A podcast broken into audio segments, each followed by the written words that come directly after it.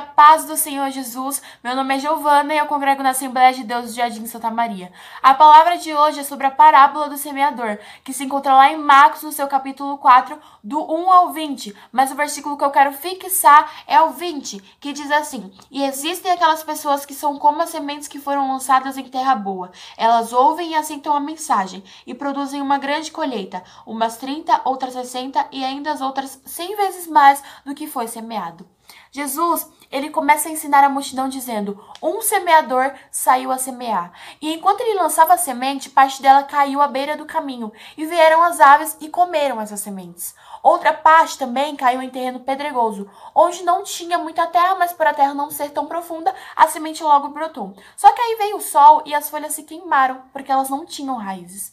Outra parte também caiu entre espinhos, onde esses espinhos cresceram e acabaram sufocando as sementes. E por último, caiu em boa terra, onde cresceu e deu uma boa colheita. Nessa parábola, nós temos três representações. A semente representa a palavra de Deus, o semeador representa Cristo e todas as pessoas que proclamam o evangelho. E a boa terra é o nosso coração. No versículo 10 vai dizer que quando a multidão foi embora, ficaram algumas pessoas ali com os doze discípulos de Jesus.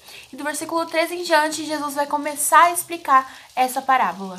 Algumas pessoas são como a semente que caiu à beira do caminho. Elas ouvem a mensagem, mas Satanás vem e retira aquilo que elas teriam ouvido para que elas não venham crer e ser salvas.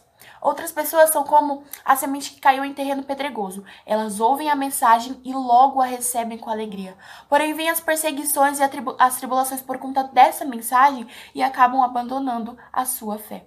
Outras pessoas são também como as sementes que caíram entre espinhos. São pessoas que estão preocupadas mais com as coisas do mundo, com as preocupações dessa vida, é, com as riquezas, os anseios pelas coisas do mundo, e elas acabam sufocando aquela semente e a tornando ela infrutífera.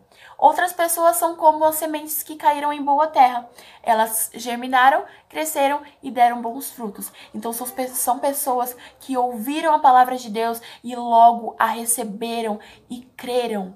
Então, que o meu e o seu coração seja uma boa terra, para que essa semente seja lançada e nós venhamos crer e logo a receber com alegria, para que venha nos dar bons frutos e uma boa colheita. Amém? Deus abençoe.